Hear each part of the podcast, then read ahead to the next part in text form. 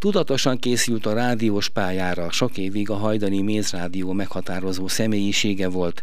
A csatorna műsorvezetőjeként megvalósította a nagy sikerű nyitott rádióprogramot, de közben balatoni vitorlástáborokat szervez gyerekeknek, nem mellékesen Skandinávia és a sarki fényszerelmese a műsor vendége Szekeres Dávid. Üdvözöllek, köszönöm, hogy elfogadtad a felkérésemet az interjúra. Én is köszöntök mindenkit, és köszönöm, hogy megkerestél.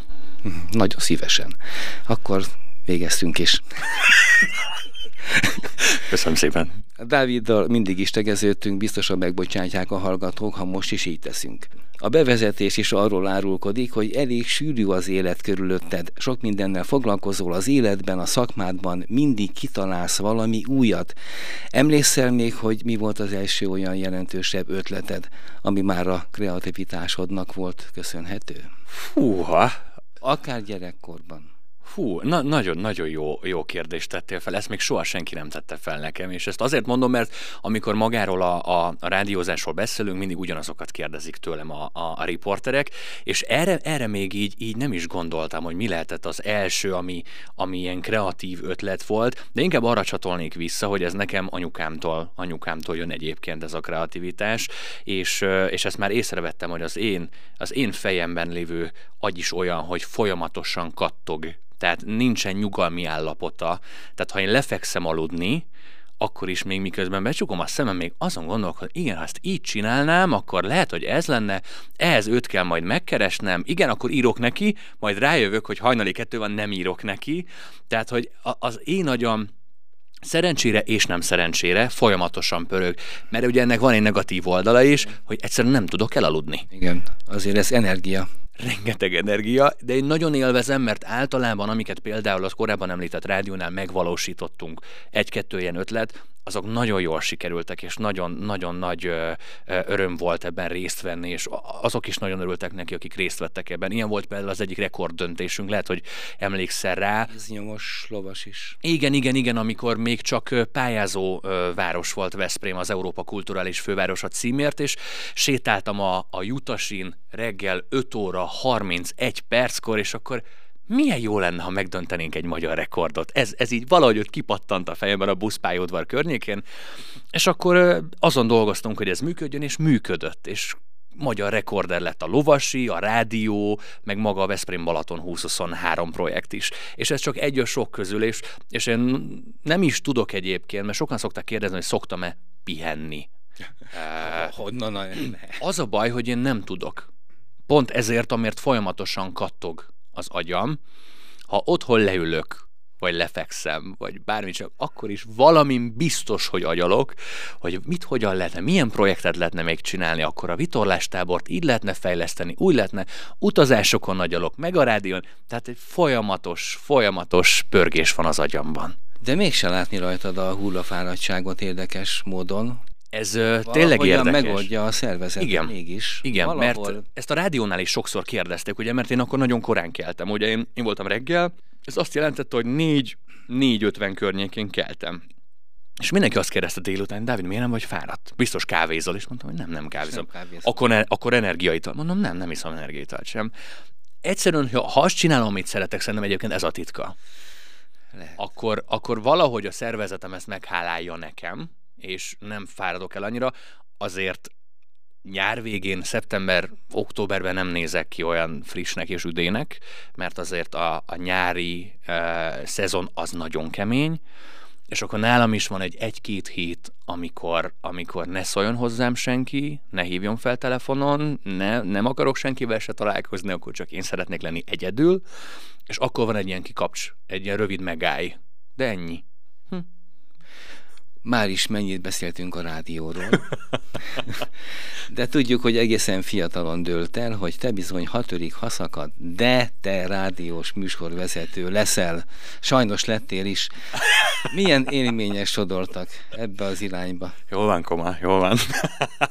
hogy a hallgatók, azt nem, lehet, nem tudom, mi kilenc évet dolgoztunk együtt, nagyon-nagyon-nagyon durva. Sok. Még annó te teszteltél egyszer a stúdió, amikor megjöttem, erre én emlékszem, de majd erről később majd beszélek ám. Na, szóval... Nem emlékszem. Nem? De egyébként, de kíváncsian várlak. Akkor elmondom most, és akkor utána mondom a történetet. A, a, az első napomon a, megérkeztem a stúdióba, és akkor beálltál mellém. És akkor, na, az az épület, az ott melyik? És mondanom. Ez, erre hogy... gondolom a górékért meg. Én nem én tudom. Magamtól ilyet biztos nem csináltam. De, de csak egy baráti beszélgetés volt, de úgy így éreztem, és az ott szerinted melyik? És letesztelted, hogy én fentről megismerem az épületeket, és átmentem úgy látszik a tesztem, mert hogy utána kilenc évnyi munka következett. Így van, így van. Visszatérve a kérdésedre, annó, amikor megszűnt a két nagy kereskedelmi rádió Magyarországon, a, a, a Sláger és a Danubius, akkor valami történt bennem, mert hogy ugye az emberek a rádióra úgy tekintenek, hogy az van. Be, beülök a kocsiba, bekapcsolom, valami szól. És az állandó az mindig van. És ugye jött a hír, hogy akkor megszűnik ez a kettő nagy kereskedelmi rádió, és akkor teljes káosz volt az ország, hogy úristen, hát most mi fog történni, mit fogunk hallgatni. És akkor engem is érdekelt, hogy mi történik, hogyan lesz vége egy rádiónak. Mit, mit mondanak, hogy akkor viszlát, és akkor utána csend van?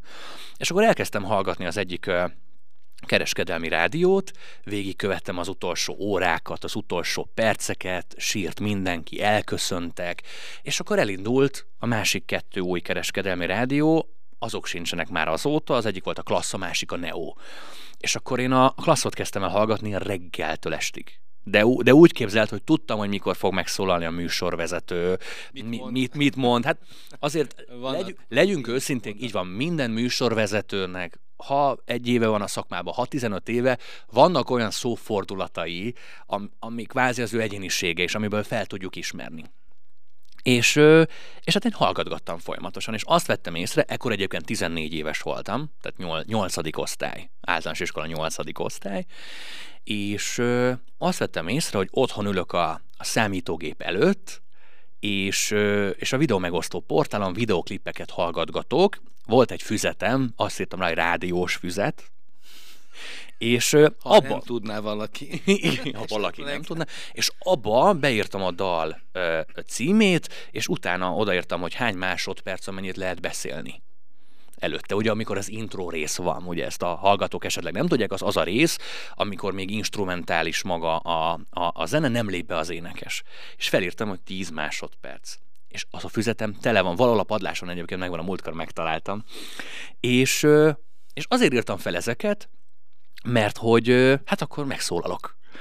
Úgy döntött a 14 éves szekeres Dávid, hogy akkor most ő rádiós műsorvezető lesz, és ültem a számítógép előtt, és egy PET palackba mondtam, hogy akkor jó reggelt mindenkinek, mondtam kamu SMS-eket, volt kamu telefonáló, megkértem a hugomat, aki akkor nagyon fiatal volt, tehát nagyon gyerek hangja volt, hogy hívjon fel, én meg rögzítem a mikrofonnal, hogy oda tartom a telefon, mint a betelefonálna, hogy számot kér, szignálokat gyártottam, zenés promókat gyártottam. Ezeket nem tudtam róla. Na, látod? Mindent tudtam. Ismerd meg Szekeres Dávidot rovat. Szóval igen, nálam ez így indult, és uh, nyilván akkor, akkor teljesen más, más fejjel áll még neki az ember egy ilyennek, tehát azért 14 évesen legyünk őszinték, azért sok elképzelése még nincs az embernek arról, hogy, hogy a tényleges munka hogyan történik. És és aztán itt teltek a, hónapok, és ment ez a folyamatos játszás otthon. Volt, hogy már egy órás műsort csináltam, és akkor zenéket válogattam, megszólaltam, híreket mondtam, stb. stb. Volt, hogy egyszer csináltam egy internetes rádiót, működött egy hétig, de egy Zalaegerszegi kollégiumban kívánságműsort tartottunk, ez egyik ismerősöm ott volt, és képzeld el, irogattak nekem a kollégisták, hogy ők küldik a második emeleten a 104-es szobába a Jocikának, hogy akkor én nagyon élveztem. Nyilván, hogyha szakmailag most visszahallgatnánk, akkor ez igen, tehát... Tekintsünk el tőle, de, igen. de ugyanakkor minden jót feltételezünk. I- igen, igen, beletettem minden, de az is nagyon kevés volt, tehát hogy... tehát, igen, de hát nyilván, tehát nem, tényleg nem tudtam, hogy, hogy hogyan néz ki egy ilyen. És ugye említetted a nyitott rádió programot, az erre is hajaz egy picikét. Ha, ha megenged, egy picit még átkapcsolok erre, hogy hogy hiába örök a rádió, sosem tudjuk, hogy mi történik a rádióban. Mert csak halljuk. Nem látjuk, nem tévé, hanem csak van valami emberke ott beszélget, milyen jó, hogy beszélget, meg néha röhög, meg stb., de hogy nem látjuk, hogy a tényleges munka hogyan történik. A tévés árul el sok mindent egyébként. Így van, csak ott, ott ugye van még pluszban, hogy, hogy azért lát, igen, el tudod valahogyan képzelni, és ott a látvány sokszor el is viszi. Én azt szoktam mondani, hogy, hogy ezért nehéz a rádiózás, mert itt csak a hang van. Semmi több. Tehát a látvány nem tudja elvinni a, a sót, mint mondjuk a tévében.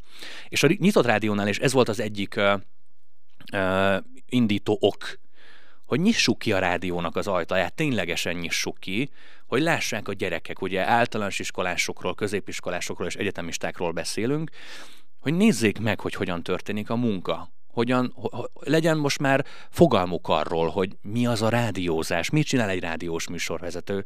Nem csak azt csinálja, hogy beül, mond néha vicces dolgot a mikrofonba, utána hátradől és felteszi a lábát az asztalra és élvezi az életet, hanem ez ennél sokkal összetettebb. De erről majd később.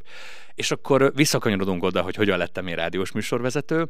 Ugye ezt játszottam otthon, amit az előbb említettem, és akkor volt lehetőségem ellátogatni a Klassz FM stúdiójába, Hát és akkor emlékszem, hogy ültünk a buszon eh, anyukámmal, mert hát akkor anyával mentem fel, és a buszsofőr is azt hallgatta. És tudod, ott ültünk, és így, hát én oda megyek. És a buszsofőr ezt nem tudja, de én oda megyek, ahol ez történik. De nagyon izgatott voltam, és akkor megérkeztünk, eh, és akkor a stáb nagy részével megismerkedtem, megmutatták, hogyan működik, beülhettem a stúdióba, élőben voltak, a reggeli műsornak a végét pont elcsíptem, és ott, ott ülhettem a reggeli műsorán, tehát ez egyszerűen varázslatos élmény volt. Aztán teltek megint a hónapok, maradt ez az otthoni játszás, de aztán valahogy így ez így eltörpült bennem.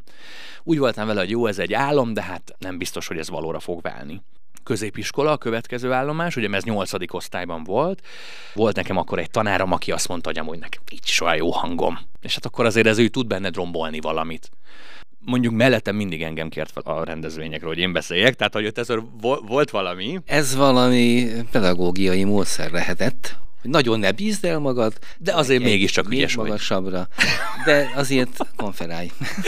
igen, igen. És ott, ott, nem is, ott már nem is játszottam ilyet, tehát ott el is engedtem teljesen. És akkor jött az egyetem, Veszprém, az én szerelemvárosom, az első, elkezdtem az első évet az egyetemen, és akkor elkezdtem vezetni, és akkor csináltam a jogsimat, és az oktatóm mézrádiót hallgatott.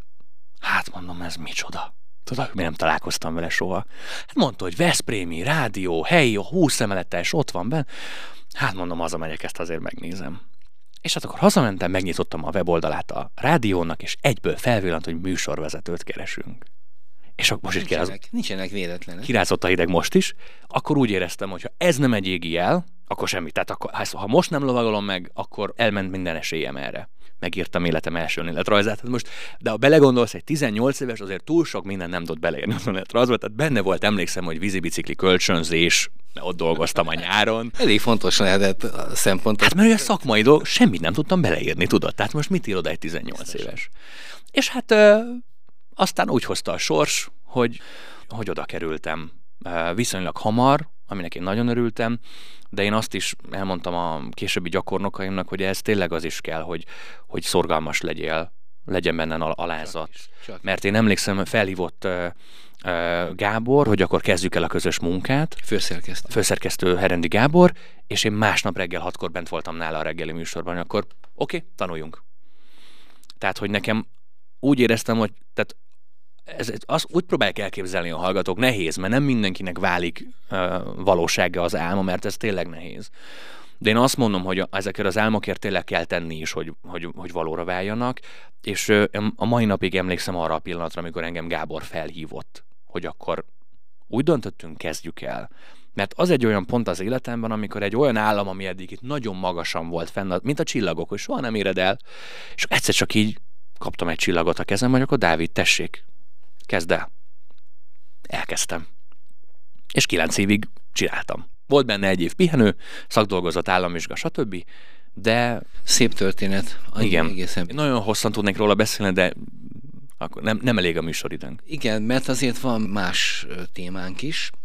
Itt van például, kicsit most eltávolodva a rádiótól a Balaton. A Balaton nagy szerelmese is vagy. Igen. Víz alatti felvételek, könyörgöm. tehát ez honnan jött meg, hogyan csináltad, de láttam, tehát videó felvételeket készítettél, komoly médiumok kerestek meg azután téged.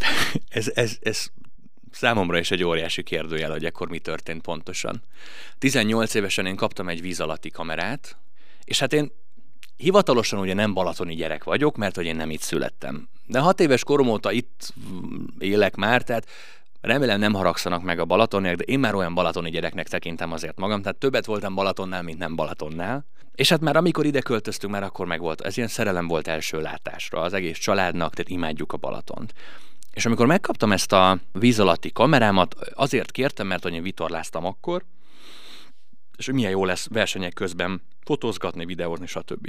És dolgoztunk egy kikötőben, akkor Almádiban, hát mondom, akkor leteszteljük ezt a kamerát, hogy tényleg vízhatlan-e. És ott akkor volt uh, uh, nagypapámtól, én örököltem egy nagyon régi állványt, nagyon-nagyon régi állványt, feltekertem rá a kis kamerát, és ledugtam ősszel, hogy akkor nézzük meg, mi van, és mentem körbe-körbe, hát a kamera mozgás az olyan, amilyen, nyilván nem tudtam még, hogy óvatos mozdulatok, stb. És hát, hogy megmutassam ezt az ismerőseimnek, összevágtam belőle egy videót, és feltettem a legnagyobb videó megosztó portára. És egyszer csak úgy saját életre kelt a videó, Először megkeresett egy nagyon nagy országos online portál, ők lehozták, akkor másnap reggel felkeltem, és már volt rajta 50 ezeren megnézték, mondom, ez nem is jó, tudod. Tehát, tehát, és akkor egyszer csak felhívtak az egyik kereskedelmi csatorna híradójától, hogy akkor, akkor jönnének két nap múlva forga. Hát ez 18 éves, hát mondom, jöjjenek nyugodtan forgatni, hát szívesen elmondok mi az, mindent. mi az? Igen, és akkor szépen átgondoltam, és, és akkor tettem egy, egy jó üzenetet egyébként a, a maga a videó mögé, hogy, hogy akik mi itt vagyunk a Balatonnál, mi a Balatonnak ismerjük már majdnem minden arcát. Mindig tud új arcot mutatni, de azért ismerjük a, az arcait. Mert hogy aki turistaként érkezik ide, ő általában egy arcát látja. Ez a zavaros víz, sok ember, lángos hekkillat, és köszönöm szépen. És azt szerettem volna, hogy így megismerjék egy másik arcát a Balatonnak, mert hogy senki nem hitte, ez nem lehet a Balaton sosem ilyen tiszta. De hogy nem. Egész tavasszal is ősszel. Tehát, hogy, hogy, de ilyen a Balaton, le lehet látni az aljáig is. Nagyon sokszor, amikor szépen kitisztul. És ez nagyon sokan nem hitték, ez nem lehet, ez biztos a tenger, stb.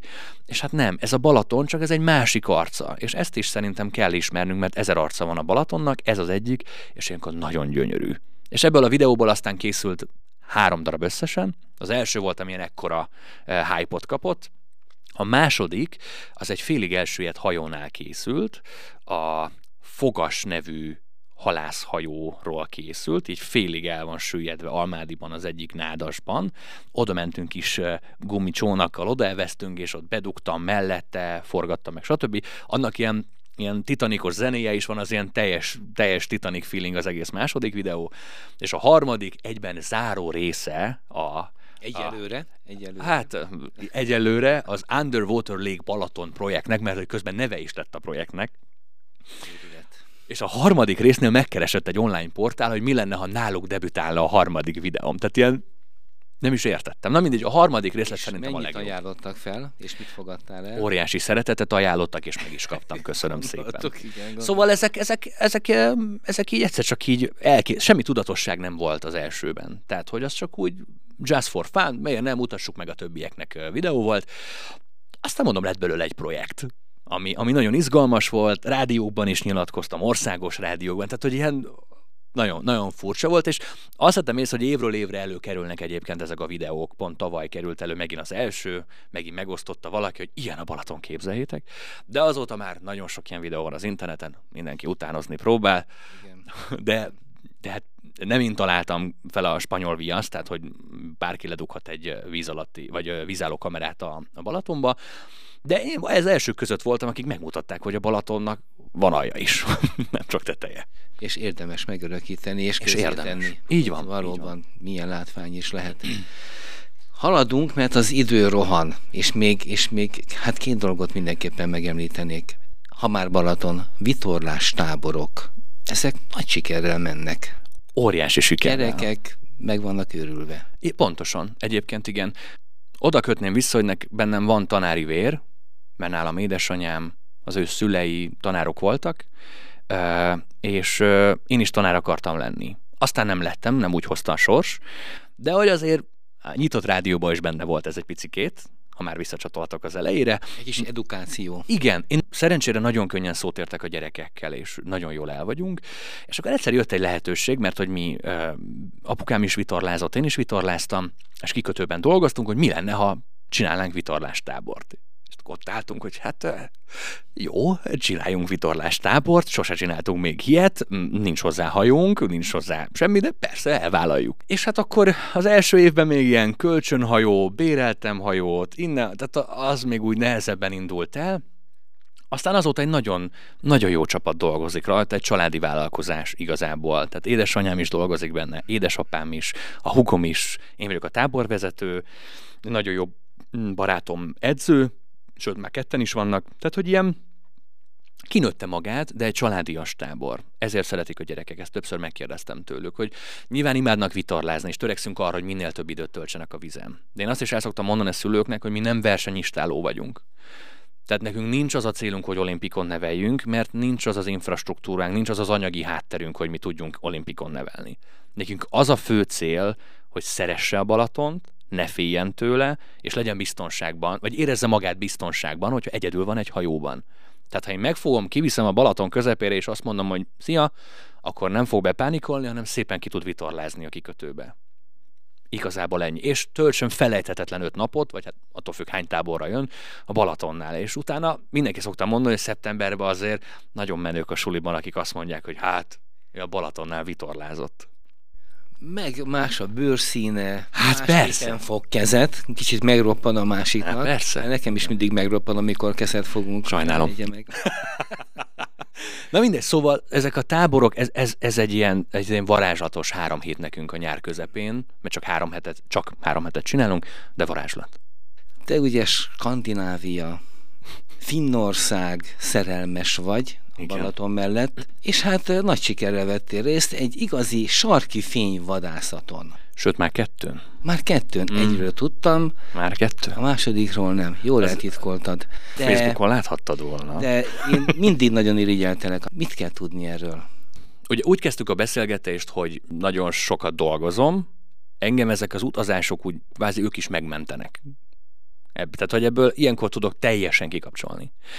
És egyszer én voltam fenn Finnországban a szakdolgozatom miatt, mert én város diplomáciából írtam a, a szakdolgozatomat, és akkor volt egy kezdetleges kapcsolat Balaton Almád és a finn Kalajóki között. És akkor eltöltöttem egy hetet Észak-Finnországban, és akkor rájöttem, hogy ez, ez egyszerűen varázslat. Minden. Tehát, hogy a tájtól kezdve az embereken át, a, minden varázslat. Akkor nem láttam sarki fényt, de akkor úgy voltam, hogy ha már egyszer itt voltam, akkor ide vissza kell jönni, és nekem a bakancslistám tetején mindig ott volt az északi fény, mert ez, láttam, hát ha látsz róla a képeket az interneten, egyszerűen nem hiszed el, hogy az, az ilyen létezik. És hát akkor egyszer kimentem, az elsőt Finnországban láttam, mert hogy édesanyám azt mondta, hogy neki, hát ő is szeretne. Azt mondta, hogy ő úgy, ő neki úgy nem lehet vége az életének, hogy ő ne lásson északi fényt. Mondtam, hogy jó, anya, elmegyünk, keresünk északi fényt. És nem véletlen hívják ezt vadászatnak mert hogy ez nem olyan, hogy jó, akkor leülök, ha, ott volt, szép volt, köszi szépen, hanem ez egy folyamat. Nézni kell, hol van felhő, milyen napkitörés, milyen uh, geomágnes, nagyon bonyolult, de erre vannak nagyon jó túrák, szervezett túrák, csak meg kell találni a jó túravezetőt. Életem első északi fény túráján engem átvertek. Azt mondták, hogy ah, persze, lesz, lesz, lesz. Leültünk, teljesen be volt borulva azért, tehát én már láttam, hogy esélytelen. Jó, süssünk kolbászt, jó, hát ennyi volt, köszi szépen, itt 200 euró. Tudtuk, köszönjük szépen, nagyon jó volt. És hát a félve mentem el a másodikra, és ott, ott órákat kocsikáztunk. Mínusz 24 fok volt. Az már a kocsiban is kellemetlen. Az már mindenhol kellemetlen. És egyszer csak valahol megálltunk, és azt mondták, hogy srácok, gyors, ugorjatok ki. És kiugrottunk, és, és ott, ott táncolt én el is sírtam magam, azt, egyik mind a kettőnél sírtam egy picikét, mert, mert ez egy olyan földön túli élmény. Ugye nyilván a finnek meg az északiek ezt meg, megszokták kvázi. De azért nekünk itt Közép-Európában azért ez egy nagyon-nagyon izgalmas dolog, hát ilyet nem látunk mi minden nap. És akkor felnézel az égre, és ott van valami, ami zöld színdel így mozog. Emberek, kavarok, igen. izeg mozog, igen, igen. momolyog. És, és, és nagy, nagy élmény. nem is érzed akkor a mínusz 24 fokot. Csak amikor már egy picit megnyugodtál, hogy jó, megvolt, uh, akkor úgy érzed, hogy jaj, rám fagyott a sálam, mert rám fagyott, mert ugye bele, bele leheltem, itt volt így a szám előtt, és bele leheltem, és ahogy a pára vicc, és ráfagyott. És a másik pedig idén volt márciusban, Észak-Norvégia, Tromsø városa, és magyar túravezetőm voltam ilyen nagyon, és még Dávidnak is hívták, tehát hogy, és egyébként a Padányiba járt egy évet, tehát hogy erre mondják, hogy kicsi a világ, az pedig, az, az is gyönyörű volt, és már be van tervezve a következő, mert a jövő februárban ismét visszatérek Észak-Finnországba, és megnézzük, hogy mi történik. Azt lehet olvasgatni egyébként, hogy 2024-es évben nagyon erős lesz majd a, az északi fény felhozatal, nagyon erős és nagyon nagy aktivitások lesznek majd. Ezt most kimutatták, pont múlt héten olvastam erről egy cikket, mert ugye a finnekkel én kapcsolatot is tartok. Ugye a biztos a hallgatók közül is valaki lehet, hogy látta azt, ami itt volt Magyarországon északi fény. Ezt akartam kérdezni, hogy... Én azt is elkaptam. Erre te mit mondasz? Ez, ez valóban... Valóban északi fény volt. Valóban. Beszéltem a finnekkel aznap is. Írtam Louis-nak, akivel én tartom a kapcsolatot, hogy mondom, ez mi volt? És hát Louis is mondta, hogy ilyen az elmúlt 50 évben nem volt. Ennyire erős ö, KP index, ez a, a mértékegység annak, hogy mennyire erős az aktivitás. Ez egy hetes KP index volt, ami brutális. Én a végét pont elkaptam. Tehát akkor igazából már három északi fényt láttam, ha úgy tetszik, de hát ez már csak utófény volt. Tehát az már fényképen nem annyira nem, nem erős, nem. nem Fény, fényképen erős, szabad szemmel nem, mert ez még mi gyors még az északi fényre, hogyha valaki esetleg még nem látott északi fényt is, Mint és tervez, nehogy csalódjon. Amit a képeken lát, az sokkal szebb, mint amit látni fog élőben. És nem azért, mert szerkesztve vannak a képek, hanem egyszerűen a szabad szemnek nem annyira élénk a maga a fény, mint amit a fénykép ad vissza. Tehát a lencse másképp látja de nem fogsz nagyon csalódni egyébként, mert egyszer, akkor is brutális az élmény, és varázslatos, és életre szóló, csak azért ezt tudni kell. Tehát én is úgy mentem ki az első túrámra, nyilván utána néztem, és azért más, amit te élőben látsz, és más, ami képen van, és tényleg nincsenek szerkesztve ezek a képek, egyszerűen a lencsének ez más. A piros szín például ilyen. Tehát a piros szín te hivatalosan szabad szemmel nem is nagyon látod az északi fénynél. Az csak így, ha lefotózod, és akkor látod, hogy hú, hát ez piros is volt. Ez egy mítikus dolog. És ha már ezt mondod, hogy mítikus dolog, a finnektől egy legendát hallottam, és ezt nagyon-nagyon szeretem, hogy hogyan jön létre az északi fény. Az egyik legend, nagyon sok legenda van egyébként róla. Az egyik legenda az, amit én nagyon szeretek, hogy a, a róka ugrál a hóban, és a farkával a friss havat így meglegyinti, az felhullik az égre, és hogy a hold megsüti ezeket a kis hópelyheket, létrejön az északi fény. Hát ők tudják. Így van. Akkor így is történik. Szekeres Dávid északi fényvadásznak, rádiós műsorvezetőnek, kreatív embernek, nyitott rádióprogram alkotónak. Köszönöm a beszélgetést. Én is köszönöm, hogy itt lettem.